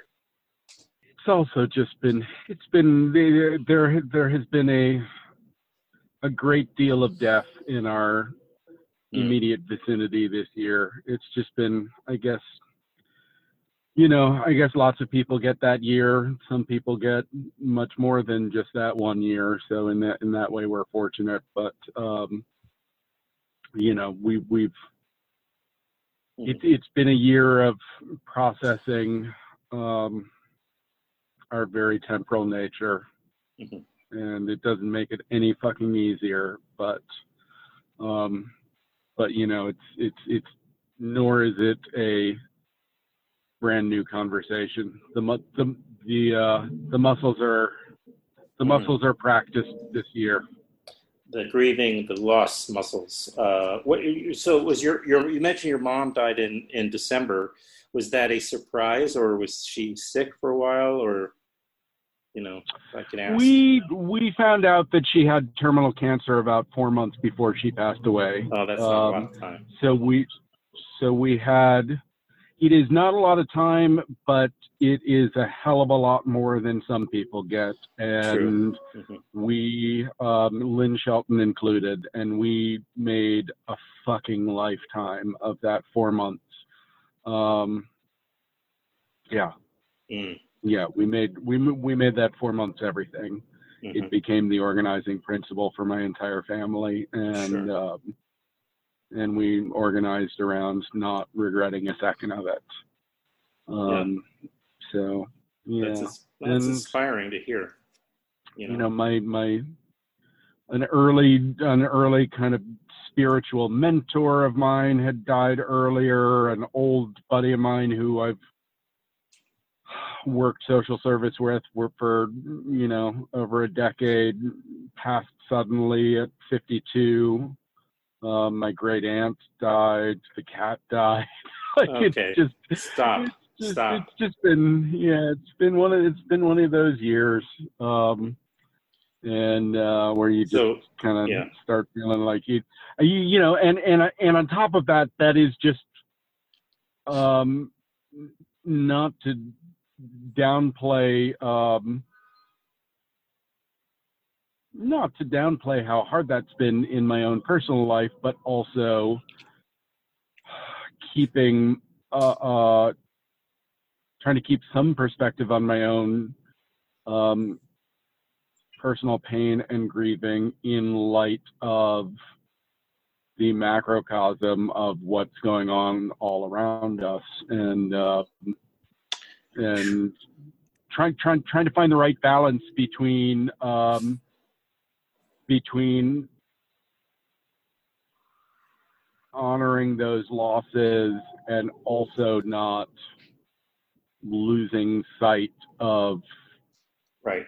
the much larger larger pain that so many people are in all the time Yeah. Um, and Well, what, well, alongside of that, I, I, I have to say, because I also experienced loss, albeit not at the great greater number. That it's not it's it's not a competition, but I I had a, my dad died, you know, and um, you know what what what made it so much easier to cope with that was that people are coming together in a way that uh, just seems to be more immediate, more ex- just more the availability and the presence of people is so much there. I, that's the way I experienced it, mm-hmm.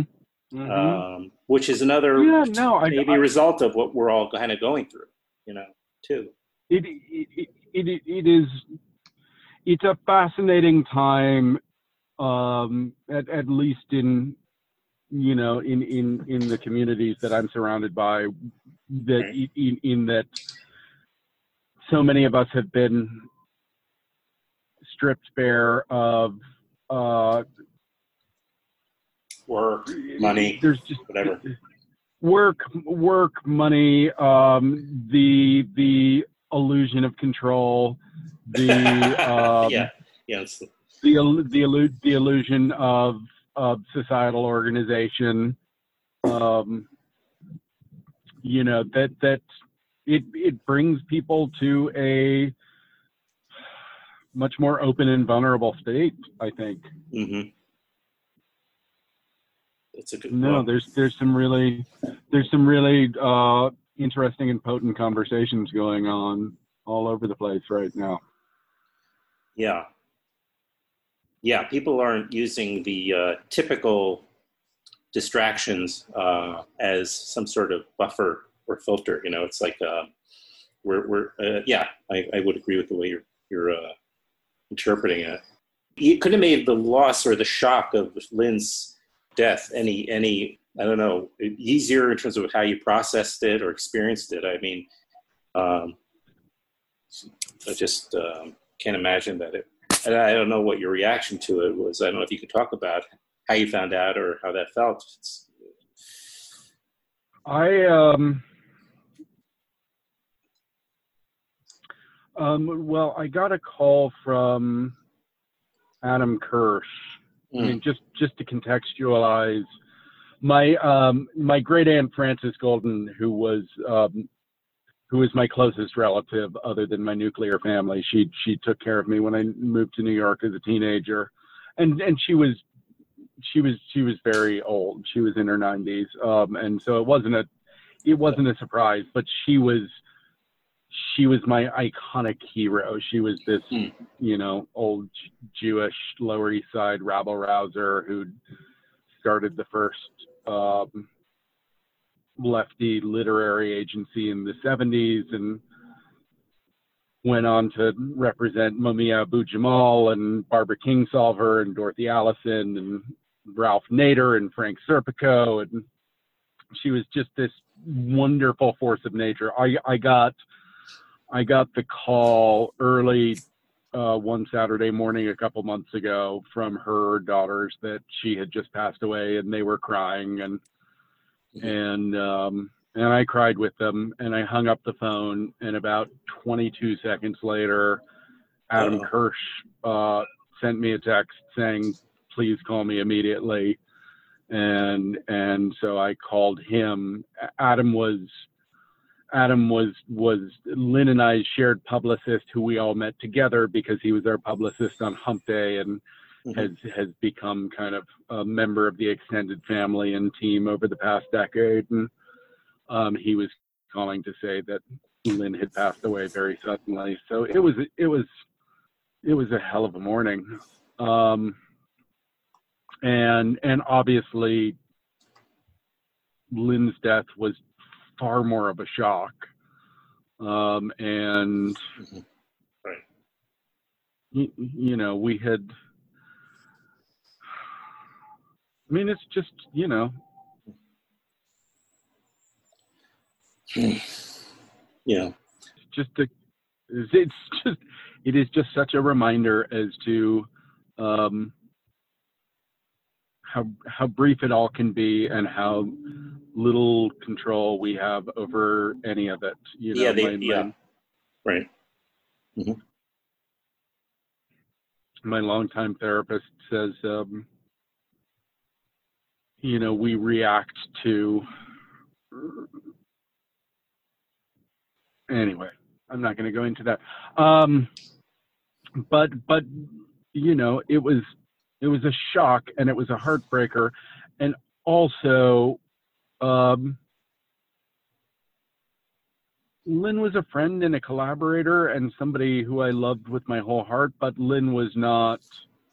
Um, Lynn was not somebody who was in my daily life anymore. Ironically, we hadn't we hadn't talked in a long time until very shortly before her death, and then we had um, because she had just moved in with Mark um, Maron, who lives very close to us in Glendale, we had started talking about making a plan and had started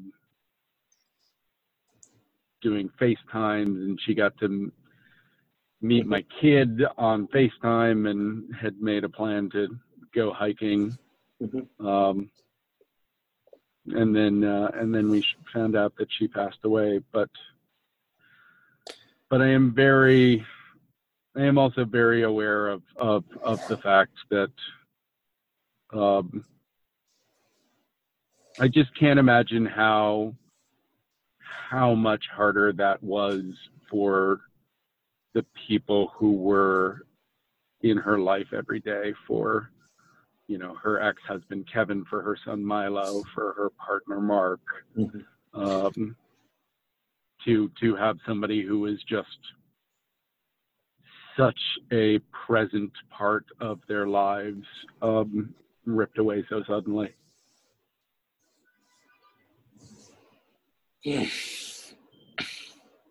do you remember uh, how you, uh, meeting her? Do you remember the, the circumstances?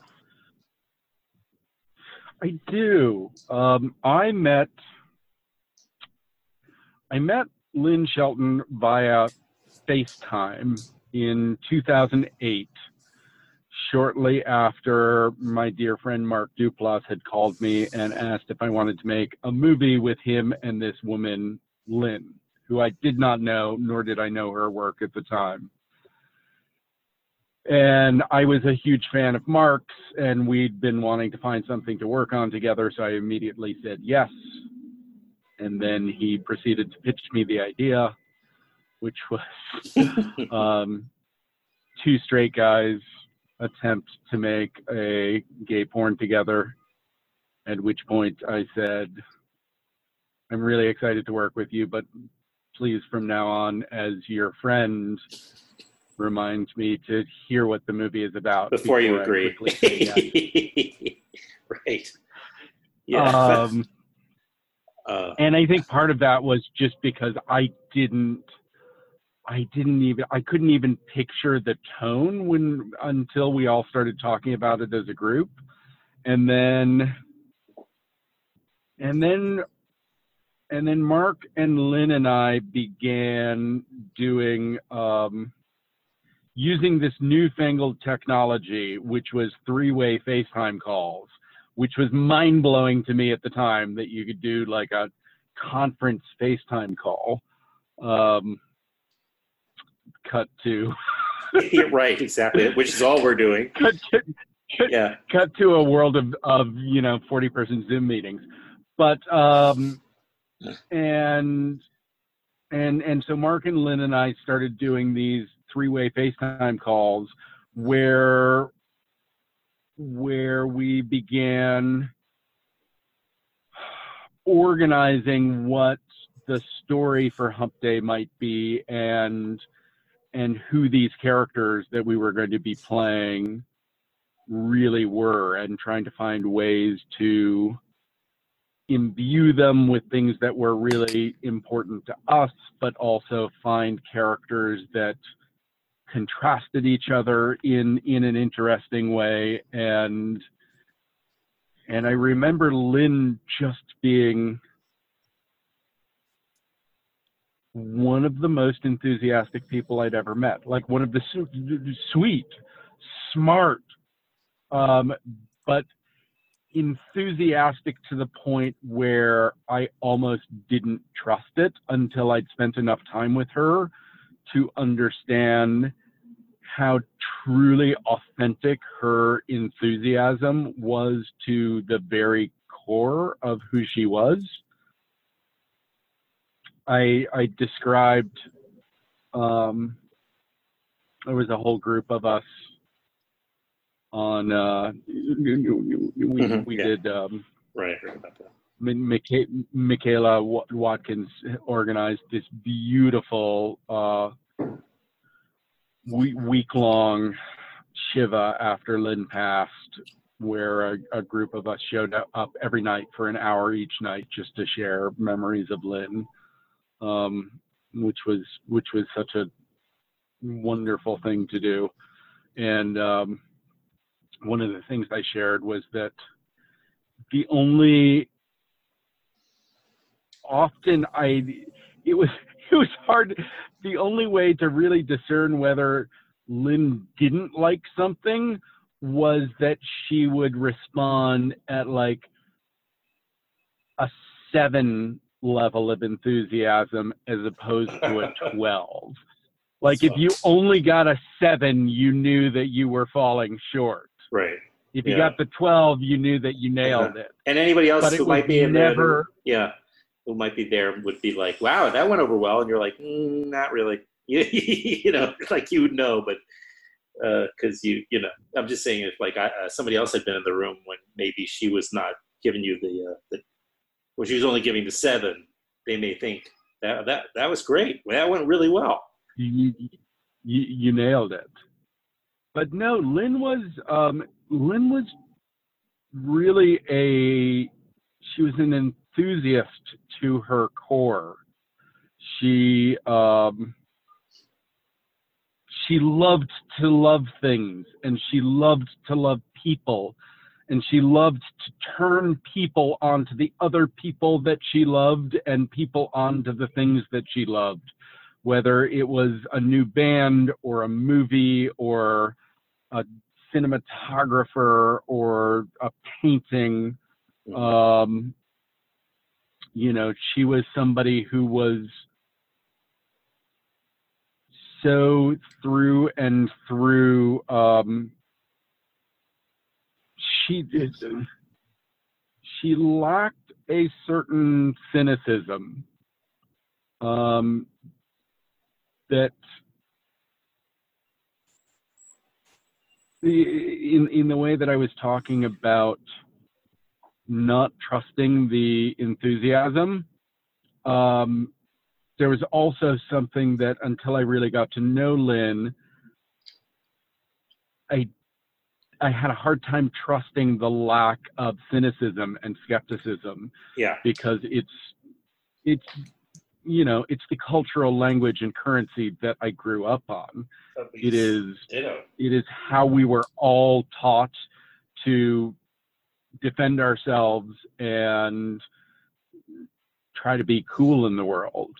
And and for most of us it takes many, many, many years to figure out um, what a wooden nickel that is and how much it actually separates us from our fellow humans. Um, because we're so fucking scared of not not being liked and not being cool. And Lynn was just never really worried about that. Lynn was never really worried about whether you liked or didn't like that thing that she loved or how cool you thought it was. Um, because because it meant something to her and so she'd sing it from the rooftops unabashedly. And that's uh it's a really um